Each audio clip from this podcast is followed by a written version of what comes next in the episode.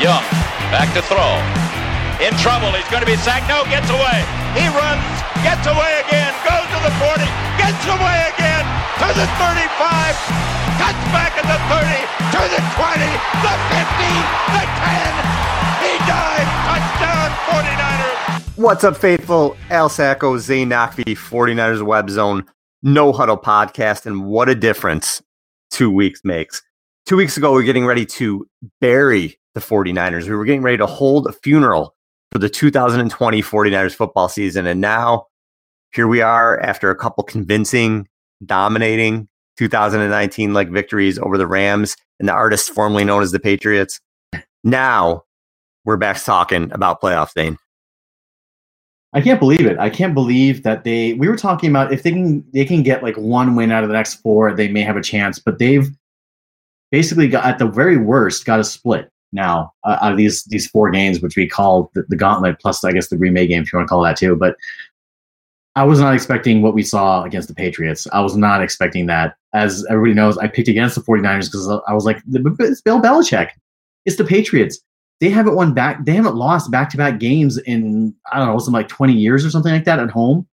And the Niners came out and they scored an opening drive touchdown. I think it was the first time in like I don't know, four years, I think, or something like that, that any team had scored on the opening drive in, in New England.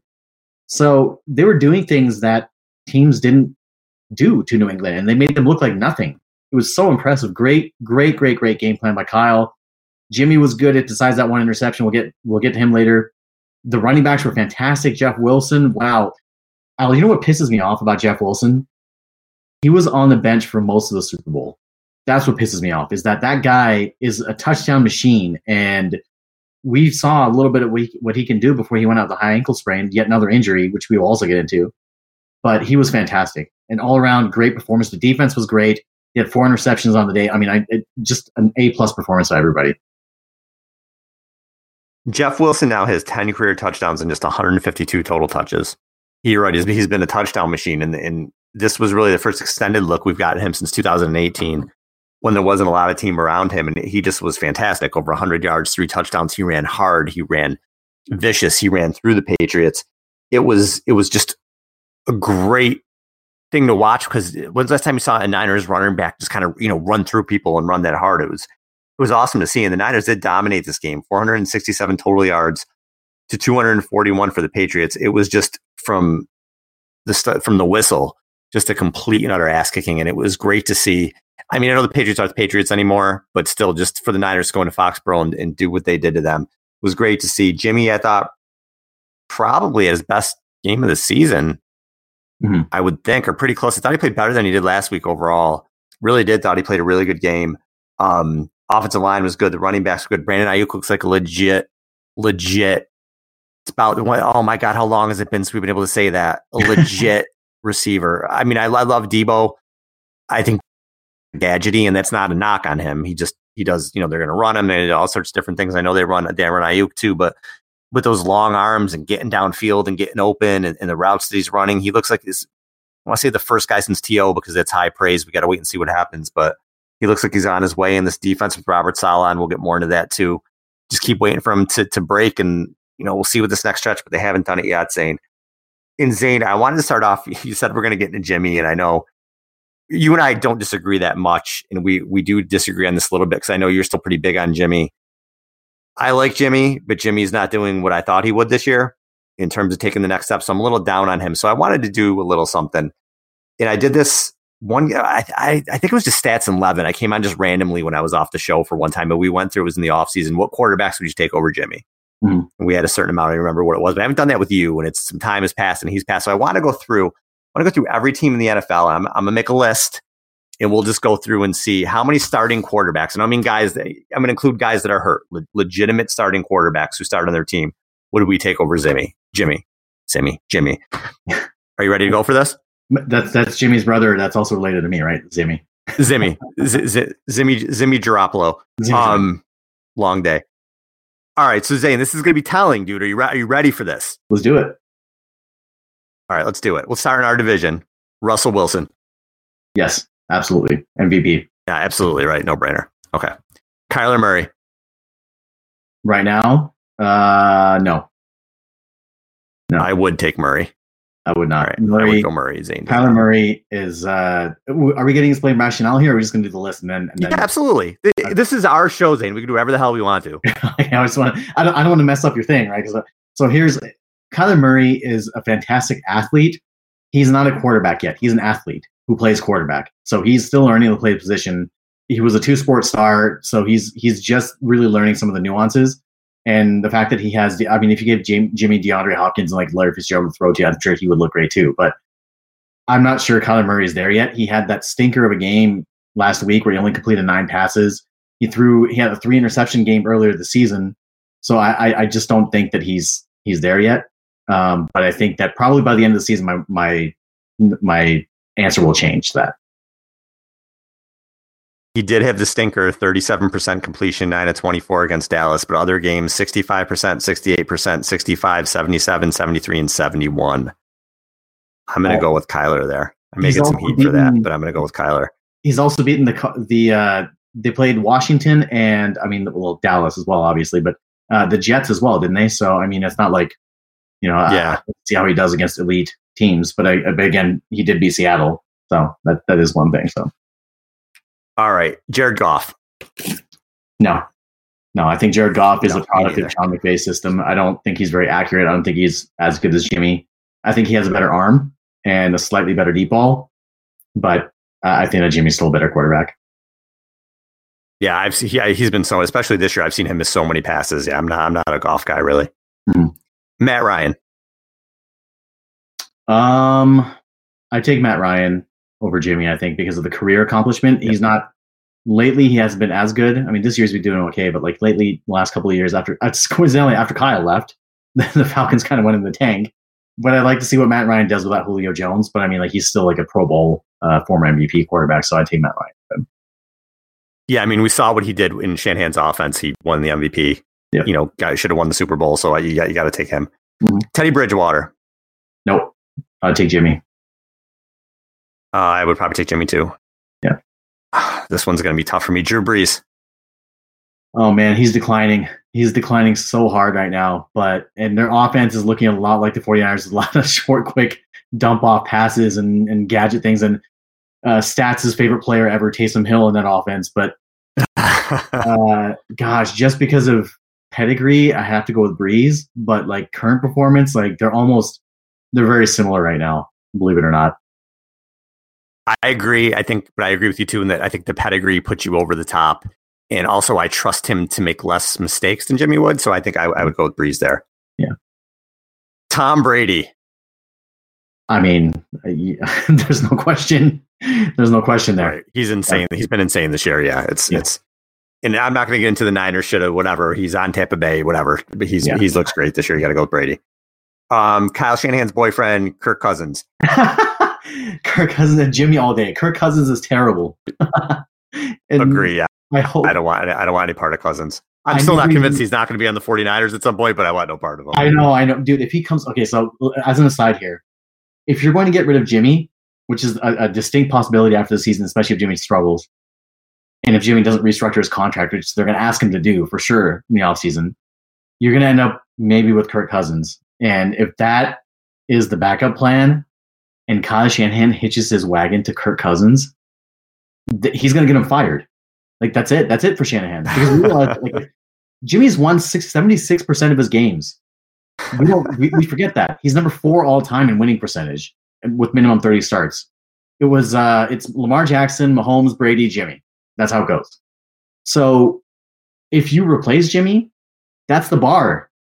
Honestly, because it's about wins and losses, right? That's the bar you have to get to. So you better damn well have a replacement that's going to be meeting that bar or exceeding it. So that will I'll expand on that later, but I just wanted to throw that in.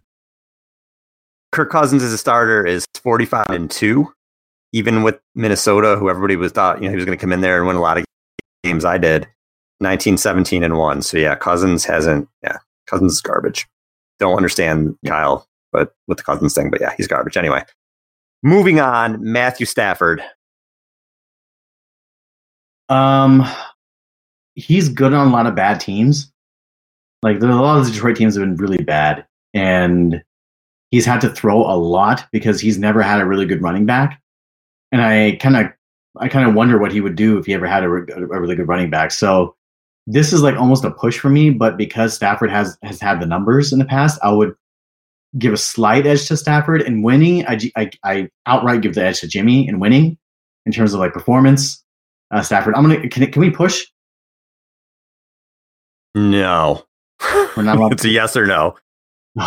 okay, I'll take Jimmy over Stafford. Yeah, he he wins. Stafford Okay. doesn't. All right. Okay. Yeah. Okay. So if it's a push, you take Jimmy, right? If it's a push, I'll probably take Jimmy. Yeah, yeah, All right. Nick Foles. Jimmy all day over Foles. I know Foles beat Brady, but I mean that's like literally like he got hot for the playoffs and he played Doug Pederson's gimmicky offense. They ran they rode a bunch of gimmicks to the championship. Uh, Jimmy, you see what he's doing in in, in Chicago right now. Foles has been barely uh, barely serviceable over there. So uh, should we do Trubisky as well? He was the starter or no? I we could. It's I'd still take Jimmy over him without a doubt. So Yeah. Okay. Uh, Aaron Rodgers. You have to talk about it. Yeah, no question. Yeah. No. No question. All right. This is an interesting division. Um, let's start with the uninteresting ones. Daniel Jones. No question, Jimmy. N- yeah. No way. Uh, Kyle Allen. I guess in Washington. I mean, Yeah. No question. got no Even with Haskins, even with Alex Smith, I'd still pick Jimmy over, over all of them. Agree. Although when we talk about QB wins, I got a good Alex Smith stat for you when we get into that later. Mhm. What a good show we got! Oh, I can't wait to get into all this stuff. all right. Anyway, Car- Car- Carson Wentz. I take Jimmy over Carson Wentz. Carson Wentz is declining. Uh, he again after that AC, ACL injury, he was just never the same. I take Jimmy over Wentz. I saw Wentz play have an MVP year. I, I think he's had a rough go of it in Philly lately. I don't think he's got a lot of weapons. Again, I think of him this quarterback in Kyle Shanahan's offense. I would take Wentz. Okay. Um, Dak Prescott. I take Dak because of the body of work. Yep. Except I question what he would do without an offensive line because they have the biggest offensive line in football in Dallas. So I question what he would do behind a patchwork offensive line like the Niners have. see what's happened in Dallas without him. And it, it kind of makes me appreciate him even more. And again, putting a quarterback like him who could move with Kyle, oh man, I think sky's the limit. So All right, so in the NFC, Sorry, uh, that's my backup plan there, well, Al. no, go ahead. It's got to be it's got to be Dak. Like if the Niners move on from Jimmy, it has to be for Dak Prescott because they're already not paying him, and now he has the ankle, uh, the the broken leg that he's coming back from. He's without a contract next year. Dallas may be in prime position to pick a quarterback in the draft or sign somebody, and that's the one guy that I'm like I, I would take right now over Jimmy in terms of if, if there was like a change that's that would be available. I mean, if Dallas goes two and fourteen and they got a chance at Justin Fields, maybe maybe that happens. I mean, crazier things have happened. Uh, this is going to be another crazy offseason with quarterbacks, so who knows? Mhm. All right, so we're through the NFC. Sixteen teams, well, fifteen because you don't include the Niners, right? And I'm taking nine other quarterbacks. You're taking six so far. So Okay. let's go over to the AFC. Um, AFC West, Mahomes. We don't have to talk about that one. Yeah. That's definite. That's definite. All right.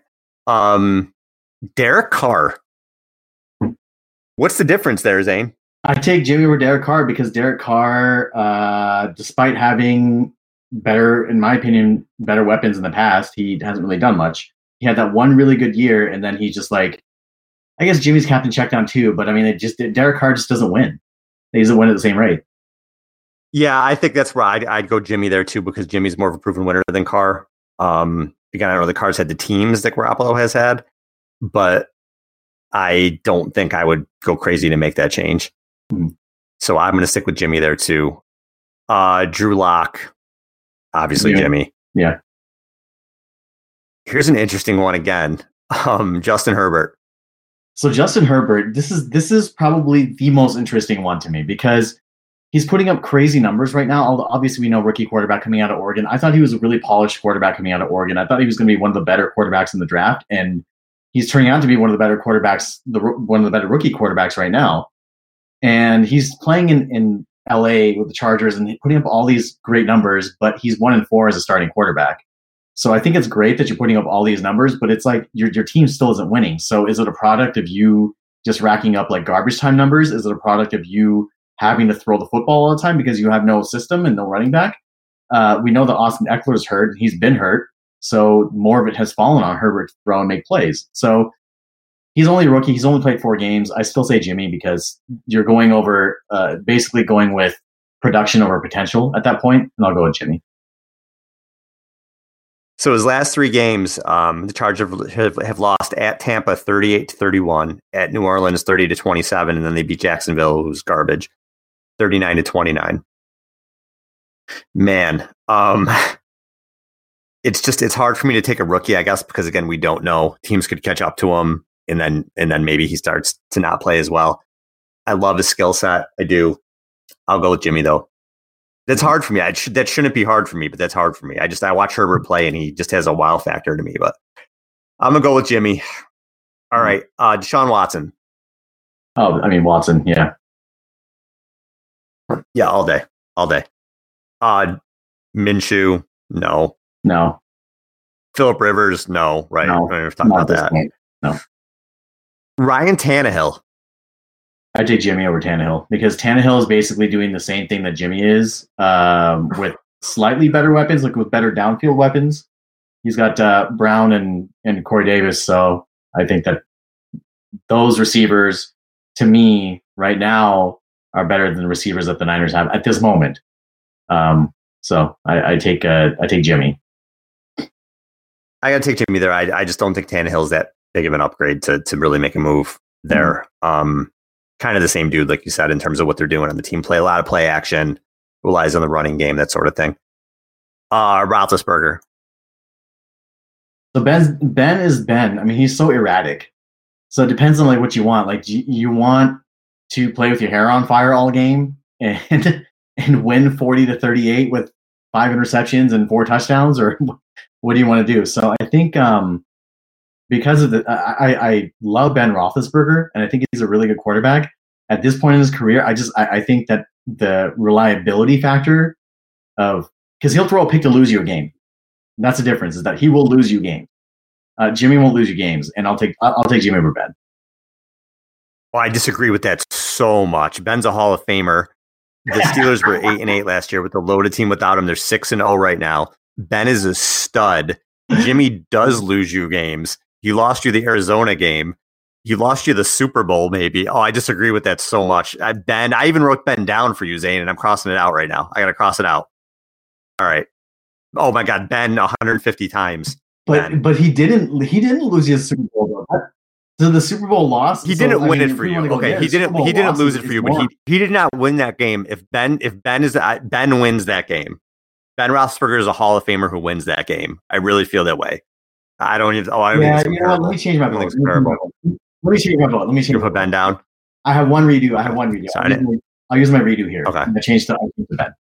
All right. Uh, the next one, Lamar Jackson. Yeah, I take Lamar Jackson. Yeah. I mean, he's he's a running back who's playing quarterback, but and he has a lot to learn in terms of throwing the ball. But I mean, like the the dual threat, you got to take Lamar Jackson. Agree. Agree. Agree. Agree. Uh, Baker Mayfield. Uh, Jimmy. I, I I'm not a big Baker Mayfield fan. Yeah, I agree. Joe Burrow. Jimmy. Jimmy Jimmy or Joe Burrow. He's just a rookie. You know, this is another one. I, I don't know. I don't know because Burrows look good so far, right? But production, production over potential. All right, I got to think about this. So again, I guess if we said we're going to push, we're going to take Jimmy, right? Yeah. Okay. All right. So we pushed on Burrow, Sam Darnold, well, right? Not even talking about it. Tua, we don't know yet. Yeah. Cam well, Newton. I mean, we'll count. We'll count that because we can count Tua and Cam Newton. I mean, like I take Jimmy over Cam Newton. Cam Newton is a shell of his former self. Like he was. Oh, he yeah, was yeah. so bad on the weekend. All right, the last one, Zane, Josh Allen. Oh man, this is hard because Josh Allen is playing so well. And I'm not a big Josh Allen fan, admittedly, like, but he's playing so well and he's like playing at an MVP level. And he somewhat did it last year too. Ugh. So this is maybe um I'm gonna go push. I'm gonna push. I know that Josh Allen's playing MVP level right now, but I just I, you know they got to show it to me for more than seven games in Buffalo, and and make the playoffs and do something in playoffs. So uh, I'm gonna go Jimmy. Yeah, I agree. And Allen struggled a little bit. Now that they're disguising defenses against him, he's been struggling a little bit more. So again, he played great. They adjusted. Let's see what happens. So with that, again, even if it's a push, you got to go Jimmy with the push. So I had 13 quarterbacks over him. You had 10. It's about right, right? Yeah. All right. So 14 overall. I guess the thing with Jimmy, and you mentioned, why don't you get into the wins now? Because you were talking about the win percentage and everything like that. So we say he's maybe middle tier in terms of what kind of quarterback he is, but but talk about the win percentage you were talking about. Sure. Yeah. So Jimmy is number four all time in win percentage of quarterbacks that only that have a minimum of 30 starts. And he's won 76% of his games. So he's ahead of everybody except for Lamar Jackson, Mahomes, and Brady every other quarterback in NFL history who started at least 30 games, which includes Rodgers, Brees, Russell Wilson, who's all, who's right behind him. But I think that when it comes down to any other quarterback or any of these quarterbacks, they don't win besides Mahomes, uh, but besides Mahomes, Brady, and Lamar Jackson, they don't win at the same rate that Jimmy does. So when we're looking at, we have an interesting conversation with uh, my buddy Akash uh, on Twitter today, uh, who also hosted the show a couple weeks ago about where the bar is for Jimmy. And the bar is not Brian Hoyer, CJ Beathard, and Nick Mullens. The bar is the better quarterbacks. But even if you stack up the better quarterbacks in terms of winning percentage, and the discussion was surrounding winning percentage, what Kyle Shanahan has done with Jimmy versus other quarterbacks, when you stack him up, Jimmy's better than most of the quarterbacks in the league. I mean, he's winning 76% of the starts, which is an absurd amount of wins. And uh, the the best percentage that we've seen here in San Francisco ever. Better than Joe Montana, better than Steve Young, better than Jeff Garcia, better than Alex Smith, better than anybody. I'm not comparing him to those guys in terms of like winning and what he's accomplished. I'm putting that into context. Now, obviously, like the Super Bowl wins and things like that need to come, and all that stuff needs to build itself out. And how much of this is Kyle Shanahan's scheme? But my question is, is why didn't this scheme at least make the other guys look like serviceable NFL quarterbacks when none of them were really that serviceable? That's the question I have. Yeah, and that's a good point because they are four and twenty-one with the other two guys, right? So with Beathard, with Mullens, with Hoyer, so the other three guys should say, you know, Shanahan has has a terrible record or whatever he is, five and twenty-one, whatever he is. And with Jimmy, they have this great record. But here's the point I was going to bring up with Alex Smith. Alex Smith with Jim Harbaugh. What do you what do you think his record was?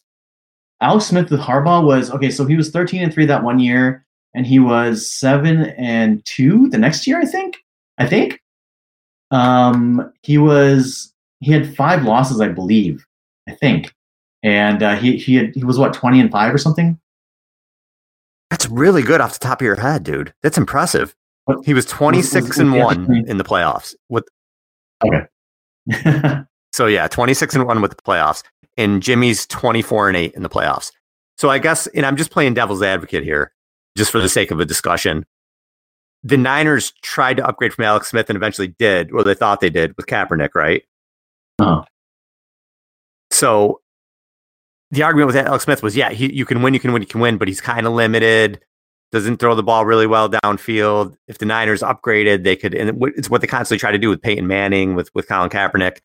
So I think that's the argument I think a lot of people think with Jimmy. Jimmy's winning, but can he do, is he doing anything different than those other 13 quarterbacks or whoever we had ahead of him?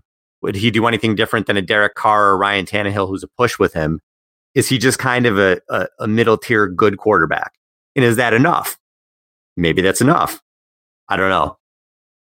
Yeah, so that's an, th- when I look back at Alex Smith's time here, and I look back at that Super Bowl that they lost to Kaepernick, I fully believe that if Alex Smith started that game, they would have won. They would have won that game.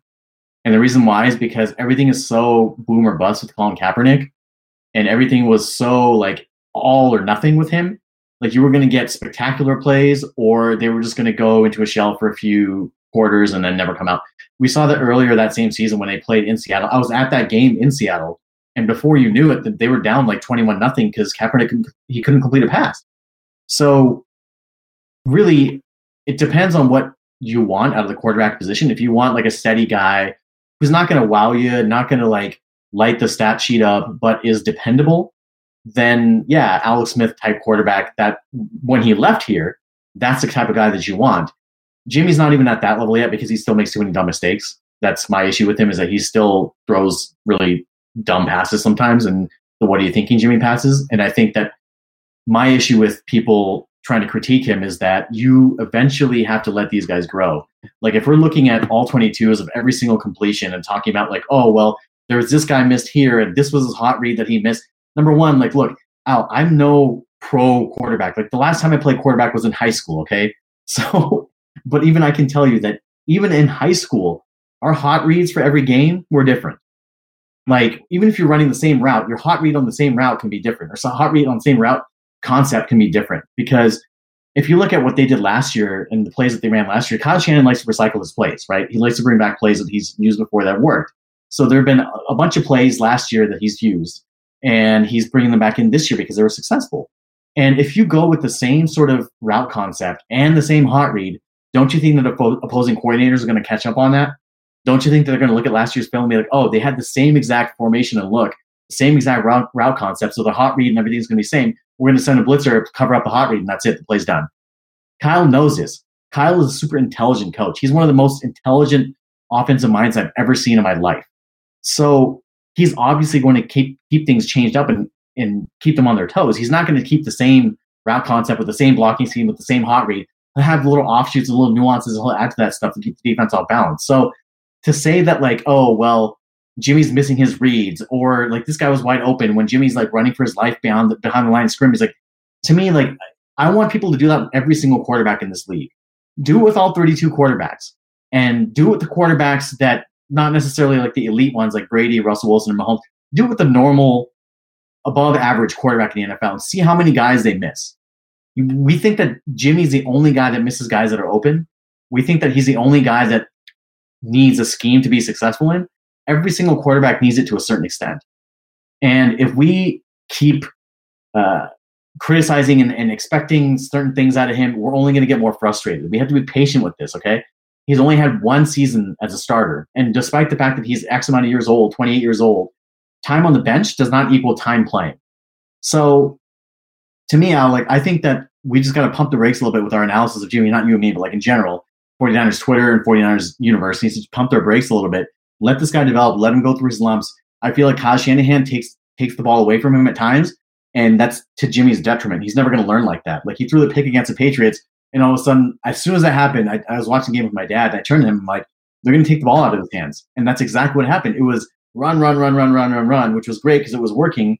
But the byproduct of that is that Jimmy is also not growing because he's not learning from that mistake. So really like I, I, question like are they even developing him properly? Are they giving him the proper chance? Or is Kyle just kind of taking the reins here and taking the ball out of his hands and saying, look, I'm not gonna let you make a mistake. I'm gonna put the keep keep the handcuffs off you, keep the training wheels on you, and you're just gonna run my system and you're just not gonna grow. Yeah, it does definitely look at times like Shanahan either loses trust in him or, or takes the ball out of his hand or that sort of thing. So, you know, it's fair argument. I just think I think we're going to find out a lot in the next nine games or whatever it is, especially in the next three, because as good as the defense has been playing, and we'll get into the defense, the Niners have to score, to score to beat Seattle. They're going to have to score to beat the Packers. They're going to have to score to beat to beat um, the Saints. So we're going to see. We're we're going to see if this offense is going to get going. I know Deebo's out, but like we said, it's Aiyuk's looking good and Kittle's there, and, and and let's see what happens with that. But we're we're going to find out a lot. I know I know we've been talking about Jimmy at nauseum, but that's that's kind of the story right now. But to change to t- change things and flip it around a little bit, this defense, Zane. So we've been saying as well, we're going to find out about Jimmy. We've been saying we're going to find out about Robert Saleh, right? Yeah. So the the defense so far with him, other than the game against Miami, which eh, to me now just kind of looks like one of those games that you just kind of throw it out the window. It was just one of those crazy games. They're not getting a lot of sacks. They're 22nd in the NFL. They only have 12 sacks, but they're fifth in pressure percentage, 27%, and third in hurry percentage, 13.9%. They have forced 10 turnovers, which is top 10 in the league. They've shut down the Patriots, who, I mean, don't have a good offense, but the Rams are a good team and they shut them down too. Again, we're going to find out a lot in the next three weeks, but you can't say enough. I mean, it's crazy how well this defense has played, right? Yeah, I think Robert Saleh has done such a good job with the injuries and everything that's happened with the the decimated defense. This group has been hit so hard. I can't even count the number of starters. And it's just Warner, Greenlaw, um, gosh, Moseley's back, Verrett. I guess you can call him a starter, and Armstead, and that's it, right? I believe that's and maybe DJ Jones. So you got over half of your defense that's injured and out, and they're still a top five defense. And if it weren't for that bad, terrible Miami game, and literally Allen one play or one player basically giving up 21 points on his own, that number would be a lot better too. So the job that he's done, I know, I know I give him a lot of flack, and I know I say that I'm not a huge solid believer, but I feel like he's really growing as a coach. And that's really too bad because I think that he'll be considered for some head coaching jobs in the offseason. And it sucks because he I feel like he's coming into his own as a coordinator. Had he had some of the experience and knowledge that he has now with varying up schemes and bringing pressure, like he's blitzing at a rate that he's never blitzed before. He's having to bring pressure. And he's having to blitz guys like Fred Warner. He doesn't typically like to blitz his linebackers. It's usually corners and safeties, but he's bringing Warner as well. And Warner, by the way, playing like a, a defensive player of the year candidate. He's been fantastic. Easily easily the best player on the 49ers defense. Behind Kittle, probably the second best player on the team right now, I'd say. And he's been fantastic. So the job that Saleh has done has been fantastic. It's going to be a huge test this weekend with Russell Wilson. I don't think they'll be able to stop him, but they can maybe contain him and force a few punts and play ball control, and that's that's how you're going to win the game. But they've been playing complementary football the last two games The last two games, the offense has been moving the ball, keeping keeping the clock going. You know, and they've given up. Yeah, so uh, okay, we'll, we'll we'll see what happens with Russell Wilson. We'll see if they can they can contain him.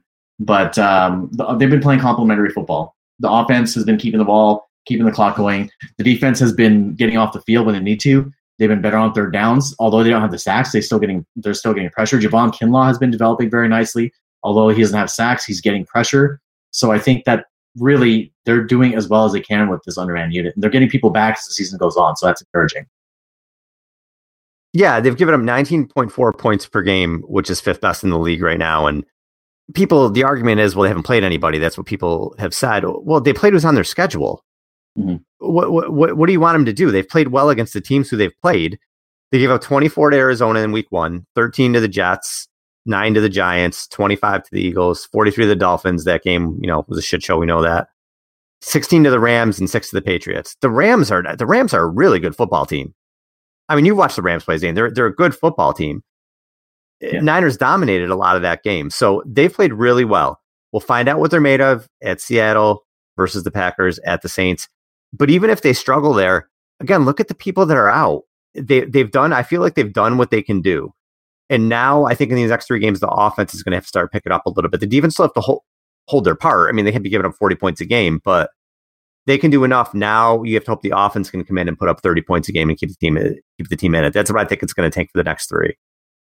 Yeah, we said this before the season started when actually not before, but when Bosa got hurt, when Dee Ford went out, we said that the offense is going to have to pick up the slack. And at that time, they really weren't ready because they didn't have an identity. And I think that Kyle got away a little bit from what the Niners are good at and running the ball and just being a power run team because they wanted to throw a little bit more. And that's not who they are. That's not their identity. They're a, a power running team that plays defense. And that's kind of contrary to like Kyle Shanahan's high flying sort of big scheme that he, that he had in Atlanta, but you don't have the same personnel, so you have to change the scheme. So the offense really is going to have to carry the load uh, the next little while at least. I think K'Waun Williams had his practice window activated and uh, they are getting Jordan Reed back possibly this week. We'll find out closer to the game.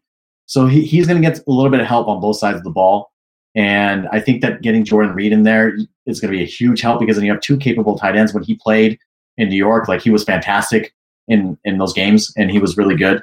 And he became a kind of like a safety outlet for Jimmy, especially in the red zone. So excited mm-hmm. about that, but really they're going to have to continue to try to run the ball. And with basically all of their running backs out. You're down to JaMycal Hasty and Jerick McKinnon. Tevin Coleman has practice window opened up as well. The hope is that he can play, but you don't have any running backs. I think they're going to have to activate more receivers. You're probably going to see Kevin White and or Pettis active on the weekend, and they may not be able to run the ball as well, just because Hasty's a little bit different runner than Jeff Wilson was, and less of a bruiser, more of a, a quicker sort of scat back. But offense is going to be the name of the game. Defense is going to have to hold them in it and not get blown out, but offense is going to have to win the game. And I guess we're going to find out a lot about Jimmy. Going to find out about a lot about Kyle and how much he can help Jimmy. Dude, I love Hasty. Mm-hmm. I really do. He's just a fun guy to watch. Yeah. what's up with these practice squad running backs that they're bringing in and just they turn them into stars? Dude, that's why I'm on team never pay a running back ever. Yeah. Look at what they pay for McKinnon and Coleman, and you got Mostert and Hasty and Wilson. You don't have to pay for running backs, especially with Kyle. Just hmm. get him off the street. Put me, me, and you back there. Seriously, just get him. Except having Coleman because he, he apparently can't run anywhere. The Niners, okay. I got to pull this up real quick. Coleman's averaging like, I think it's like 1.8 yards per carry. Okay. So this season, right? All right. The running backs. Mostert's at 5.9. Hasty's at 5.2. Juszczyk's at 5.1. McKinnon 4.8. Wilson 4.3. Garoppolo 3.5. Tevin Coleman 1.7. That's where we're at right now with Tevin Coleman. I mean, I just, uh, how, how can they put him back out there? Yeah. Tevin Coleman, well, he's in a contract year. Remember that. They signed him to a two year deal before last year. So this is a contract year. They're not going to bring him back. I think he's done. And he had that one decent stretch that started with the Carolina game last year. Coincidentally, when the Niners were wearing their 94 throwback whites, which they will also be wearing against Seattle. And ever since then, he got hurt. He had an ankle injury and he started the Super Bowl, but really, he just hasn't really been dependable or a, a huge factor. So again, like you said, you don't pay running backs. He's on a two-year, nine million dollar deal. They're going to recoup four million, four and a half million off the books when he's gone. So uh, you're going to see probably Hasty, Wilson, and Mostert next year. I think McKinnon's gone too. So Coleman, oh yeah, McKinnon's definitely gone. Definitely gone. Coleman has 18 carries, 30 yards. He has a long of 10. So his other 17 carries, he has 20 yards. That's bad. One yard and in the Kevin Bar, he's on the Kevan Barlow deal. One yard and fall down right now is what it looks like. So yeah, I don't know. We'll see what happens. Do you think they're going to do anything at the trade deadline? Do you see anything going on? No, they they did trade for that uh, pass rusher from the Jets, uh, Jordan Willis. It's nice to have a Willis back on the on the defense, isn't it? right. They traded for him, and they traded the sixth round pick, got back a seventh round pick. So essentially, you just slide down a few spots, but they just don't have the cap room. They have like five dollars of cap room. So the Seattle trade that went for Carlos Dunlap this week, where they are basically paying his salary this year, or I guess a couple million this year, and, and have that option for 14 million next year as a one year rental. The Niners could not have even done that. So I I don't think they're in the position to do that because they just don't have the cap room. We're going to see a lot of maneuvering over the offseason to free up some cap space for them to get some more reinforcements. You're going to see some guys walk that you may not, some familiar faces walk. And uh, really, in order to do that, they need to be prudent at this deadline in order to re-sign whoever they can in the offseason. Uh, they can't be accumulating, accumulating salary for a, another rental. Last year, Emmanuel Sanders, they made that trade because they thought they were one player away, and they thought they were they were that player away, and they got them really close. The Niners typically don't mm-hmm. do that. They got them very, very close. Literally within, he would have been the deciding factor if he caught that touchdown from Jimmy at the end of the Super Bowl. But they came so close and it did pay off because the offense really took off. Specifically, Deebo really took off after that. So I think that really worked. Right. But you're not one player away this year. It's different. Yeah, if they can get somebody like a, again a Ryan Kerrigan for cheap or something like that, but I don't. I agree with you. They don't have a lot of cap room. I, I don't know if we're going to see anything. If we do, it's going to be something small. I'd like for them to do something. I'd like for them to get another pass rusher. And we talked about you know the pressure percentage and things like that, but they aren't getting home. Hyder's got three and a half sacks, and the next closest is DJ Jones with two. Armstead has a sack and a half, which, you know, again, after last year's season, you hoped he was going to kind of continue that. He hasn't in terms of getting to the quarterback. Before he's getting paid, he, I guess he needs to. And then there's five guys with one. So so you really don't have those big sack guys right now. Where would they be without Kerry Hyder? Could you imagine? Oh man, I have no idea what they would do. Even the backups to the backups got hurt. Ziggy Ansah got hurt. Right. And right now they have um, Dion Jordan, who's like okay, but he's basically like a body, but he's not really giving you much. So yeah, it's just been so it's been comical. All right, Zane, who gets your game ball for last game? Game balls. Okay, so game balls. I'm gonna go with Jeff Wilson was the FedEx Ground Player of the Week. He had three touchdowns, 130 yards. He was fantastic. He showed that he can carry the load at least for one game. He's earned snaps over McKinnon when he gets back, in my opinion. And if he gets back before Mostert does, Jeff Wilson's going to be your starter. A fantastic player. I've always been a big Jeff Wilson fan. Won a game for you last year against Arizona. Should have played more in the Super Bowl, and probably would have been more of a factor than they than they were thinking. And uh, I think he's a great player, great future ahead of him. I hope he stays with the Niners for a while. Jeff Wilson's my, in my game ball. All right. I was going to give it to Wilson too. Let me think. Let me give it to Aiyuk. If you go Wilson, I'll go Aiyuk. Seven targets, six catches, 115 yards. And, and we've been waiting for the Niners to have that receiver, right? The guy who's going to come in a game and, and get you six, seven catches, 110, 115 yards. It's been a while. And I think we, I really think we have that guy in Aiyuk. And you look at what he's done so far this season. He had two catches, 21 yards, five for 70, two for 18, three for 44, two for 12. And then he has the breakout game against the Patriots. And I think Jimmy's getting more comfortable with him. I think they're without hmm. Deebo there, they're going to feature him a lot more. And I really, again, I know it's high praise, but I think this is the first legit receiver this team has had in a long time. And I think he's going to have a very productive career with the Niners. Yeah, Aiyuk's been fantastic. He was watching his film coming out of college. I'm like, man, just think of the way that Kyle could scheme up stuff for him. Because Deebo, as you mentioned before, is kind of like more of like a gadget guy. He's like a Swiss Army knife. But Aiyuk, he has all of those same traits with speed and catching radius on top of that. So he'll go get balls and he won't put himself in a bad position where he's going to get hurt or anything like that because he can just snatch things out of the air. So super excited about Aiyuk. All right, you picked against the Niners this week. Are you going to do the same? You doing the same against Seattle? Yes. Yes. I will. Uh, look, uh, this is not against. This is not anything against the Niners. I just think that Russell Wilson is that good.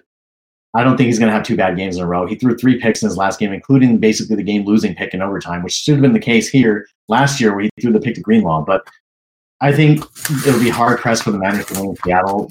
They're pissed off. They know that they kind of have a, a dogfight in this division. Pete Carroll always gets his guys up for the 49ers game. That's such an important game for him for whatever reason, even if it's not a rivalry. And I just don't think they'll be able to stop Russell Wilson. I think that he's going to run wild.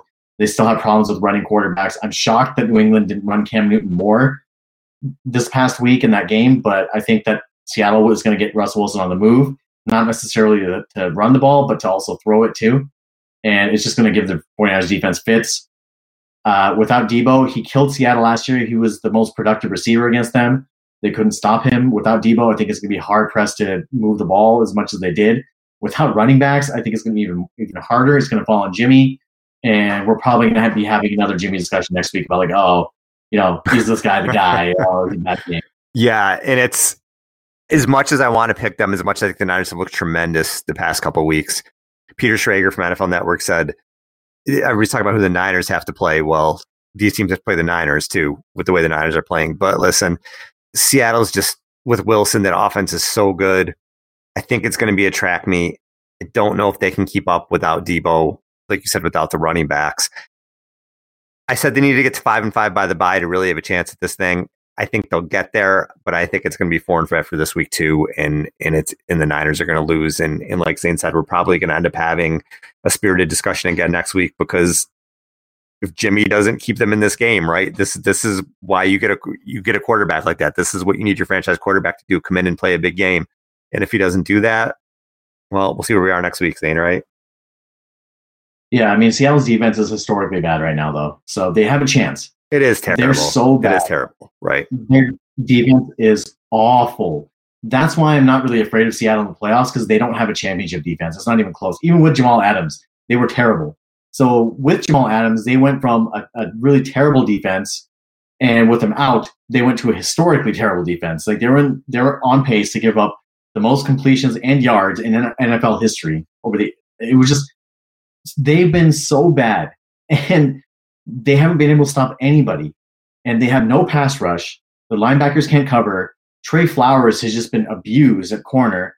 Jamal Adams may not play. Mm-hmm. So this is the chance for the 49ers and Kyle to really take advantage of a really bad defense and have their way with them. And I think that's going to be your hope is that you have to keep Russell Wilson on the sideline because if he starts chucking the ball down the field to Lockett and Metcalf, who are two very good receivers, by the way, that are underrated. Metcalf, I think, is going to be a star, unfortunately, but Tyler Lockett is a really underrated receiver on the other end. If you let him do that and give him time to throw, it's game over for you. They're not going to be able to stop them. So if you get into a shootout, you won't be able to win. The only way you win is you keep the score low, play ball control, and play de- and play some sort of defense by keeping the ball away from Russell Wilson. It's the only way you're going to win this. Well, at least Seattle's not going to have that home field advantage this year, right? It's going to be nice and quiet. And Niners going to have to worry about dealing with that. So, um, we'll see what happens there. But again, I think it's going to be it's going to come down to Jimmy, and it's going to come down to this offense, and and we'll we'll see what happens with that. Um, switching gears really quick. Did you watch the World Series last night? Oh, the uh, Sham World Series. So is LA just the king of illegitimate championships now, or what? Or is that, is that what we're doing now? I mean, it is what it is, right? I mean, they won, but the Kevin Cash thing, and this is my issue with baseball right now. I don't know um, how many strikeouts there were last night, 20 something one, but you got a pitcher who's, I mean, he was lights out. Even when they hit the ball, it was soft contact. Blake Snell's cruising. He's in the sixth inning. He's got 73 pitches. He gives up kind of a dunker single. I wouldn't even call it a line drive to center field. And he comes and takes him out. And on cue, on cue, the reliever who had given up something like six games in a row with a run or something like that coughs up the lead on cue. And I couldn't have been happier about it because when you're when when you're going that far onto the analytical side and not trusting your eyes and not trusting what you see, that's the problem with baseball right now. And too many teams do it. I know the Dodgers are analytical too, but I was just glad that that, that moves because I don't like the way baseball is headed in terms of the analytical, in terms of all the strikeouts. I just don't like it. And I was glad that that was so magnified that hopefully teams are going to take a step back and say, okay, analytics are good to an extent, but let's trust your eyes. Let's trust you, what you're seeing out on the field too. I it I was I mean I don't care about the Dodgers or the Rays, but I saw that happen and I was pissed off and I was like, I hope the Dodgers score 15 runs this inning now, and I, I was glad they they won because of that. Yeah, I know. I'm the same way because me being an A's fan, the A's basically invented all of this. I mean, Bill James invented. We know we knew about analytics before Moneyball, but the A's made it popular with Moneyball and the early 2000s and those A's teams that were competitive. But the difference is is that there are certain teams that have money that are using analytics, like the Dodgers and the Red Sox. They're very heavily using analytics as a supplement to what they do because you cannot win games on paper. Eventually, talent wins. The Red Sox and the Dodgers are two of the most talented teams in the league. It's not a surprise that they are two of the most recent World Series champions. And you cannot expect that you're going to take the human element out of the game and you're going to all of a sudden start playing on a computer and a spreadsheets and think that's going to work out without any sort of intuition or any sort of factoring in things like adrenaline and crowd noise and any sort of perceived injury or tired arm or anything like that that a pitcher may have or low, slower bat speed because of some twinge in the guy's wrist or anything like that. Those things aren't accounted for in analytics and it drives me nuts and as an A's fan, it drives me nuts that this is where baseball is going. Al, I will die on the hill that says that Moneyball ruined baseball. I will die on that hill. And people are like, oh, we talk about stay in your lane, you know, stick to football. No, I played baseball. I played baseball, as everybody knows, many times on the show. I've said I played baseball in college. Okay, I was a pitcher, so I know that I know what I'm talking about. I know what I know exactly what analytics is because, ironically, analytics, being an undersized guy that didn't throw too hard, they gave me an opportunity to play because they're like, all right, in this situation, you'll be better. However, you cannot use analytics and be use it as a crutch. It's supposed to be a supplement to help you make a decision. It's not supposed to make the decision for you. So when you look at Kevin Cash and what he did, taking your number one starter out of the game in a game that you have to have because the charts say that you have to have it, like you have to do this because you want to save a pitcher for the next game for whatever reason is ridiculous you let him go for as long as you can. Your goal is to get to game seven. It doesn't matter how you get there. You have to get to a game seven.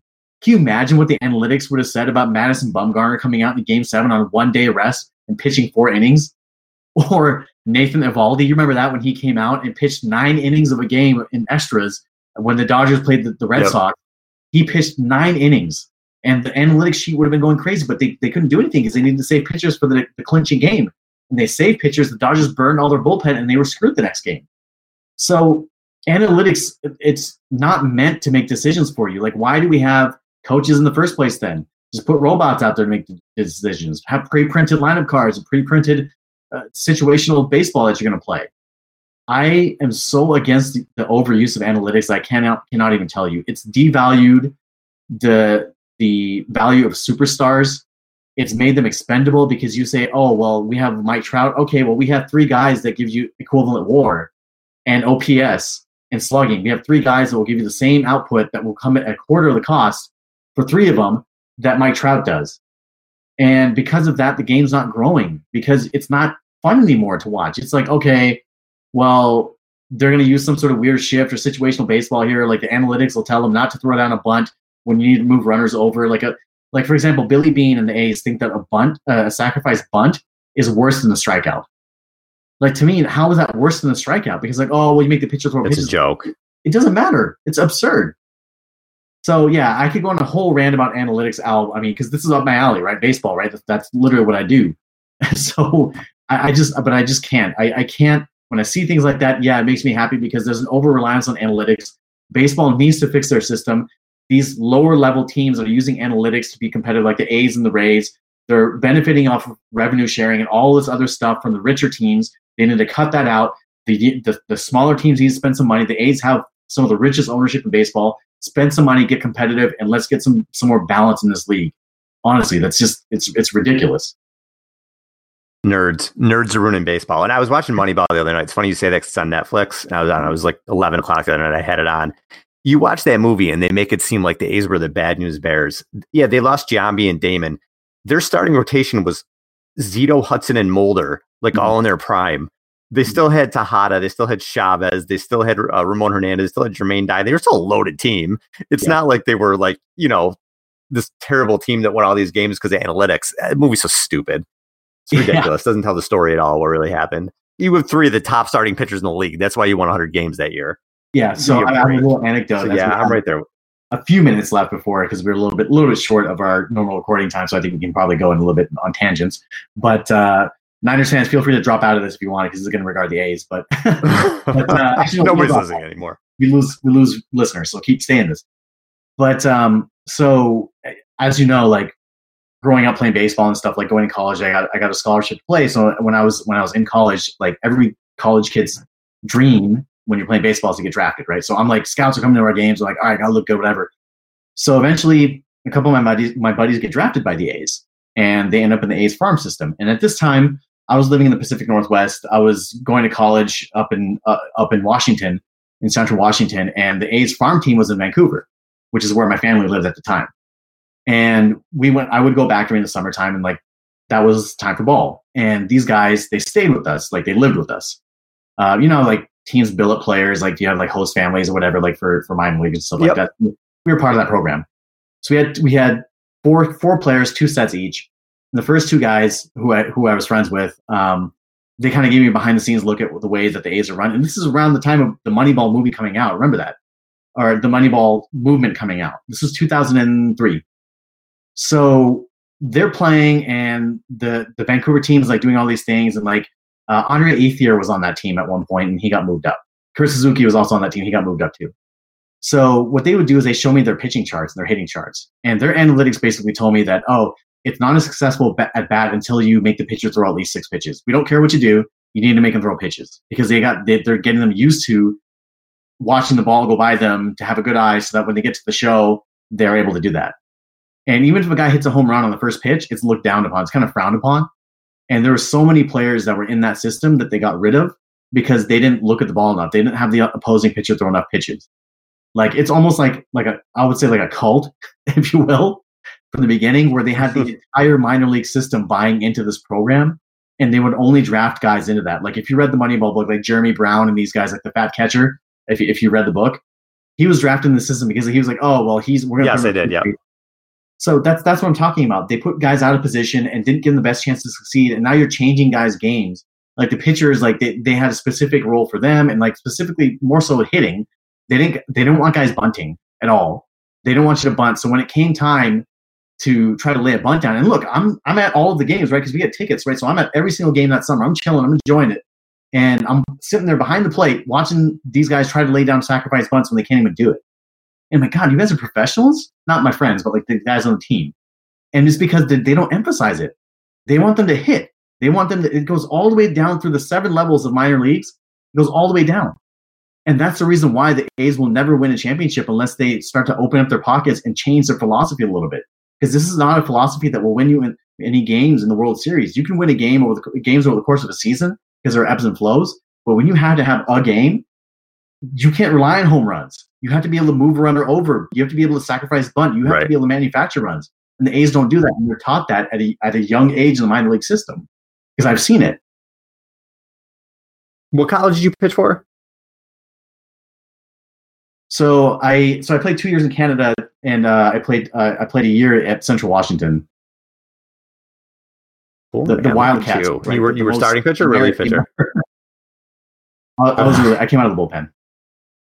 Came out of the bullpen. Cool, dude. Good for Which you. Hey, I- anytime you pitch in college, you know you can play a little bit. So I mean, I, I didn't throw hard, right? I throw like you know, uh, the guys were throwing like 90s. I was throwing like like low 80s, right? So I'm not. I'm, I was literally Greg Maddux, and he, Greg Maddux is actually my favorite pitcher. But but um, for me, it was an adjustment because in high school and all the way up, I was a starting pitcher, right? So you get the ball at the beginning of the game. The only game that I started in college was our in uh, my freshman year. We had a semifinal game, and we didn't have any pitchers. Um, we had a semifinal game in the in the, the tournament to win the the state and our conference. So um, our starting pitchers were all done because we were we burned them trying to get there. So I started the semifinal game, won it, got us home uh, home field for the final series, and we ended up winning the championship. So um, that's my my highlight of my college career, I guess. Complete game too, by the way. Zane's glory days. Zane's glory days. All right. Well, if you stuck with us this, this far and listen to That's Zane's glory glory days, we, we, we appreciate it. Um, and listen, let's hope we're both wrong about the game this week, and let's hope the Niners pull this out, and we're coming back in the show five and three, looking really good. But we'll see what happens. But until next week, for Zane, this is Al. Thanks, everybody. Bye.